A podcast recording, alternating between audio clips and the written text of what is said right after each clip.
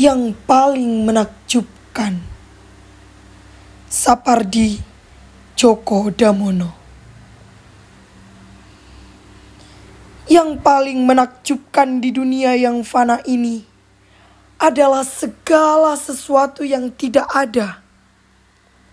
Soalnya, kita bisa membayangkan apa saja tentangnya, menjadikannya muara bagi segala sesuatu yang luar biasa.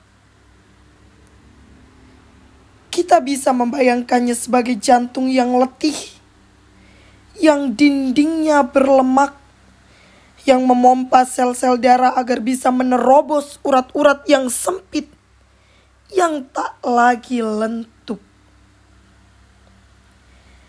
Kita bisa membayangkannya sebagai bola mata yang tiba-tiba tak mampu membaca aksara di dinding kamar periksa seorang dokter.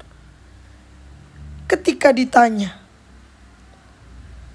"Apa yang Tuan lihat di sana?"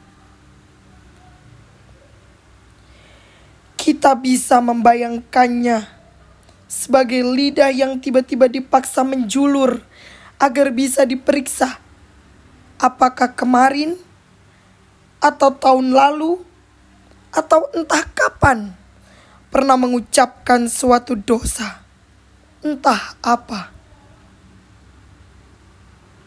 Sungguh, yang paling menakjubkan di dunia kita ini adalah segala sesuatu yang tidak ada.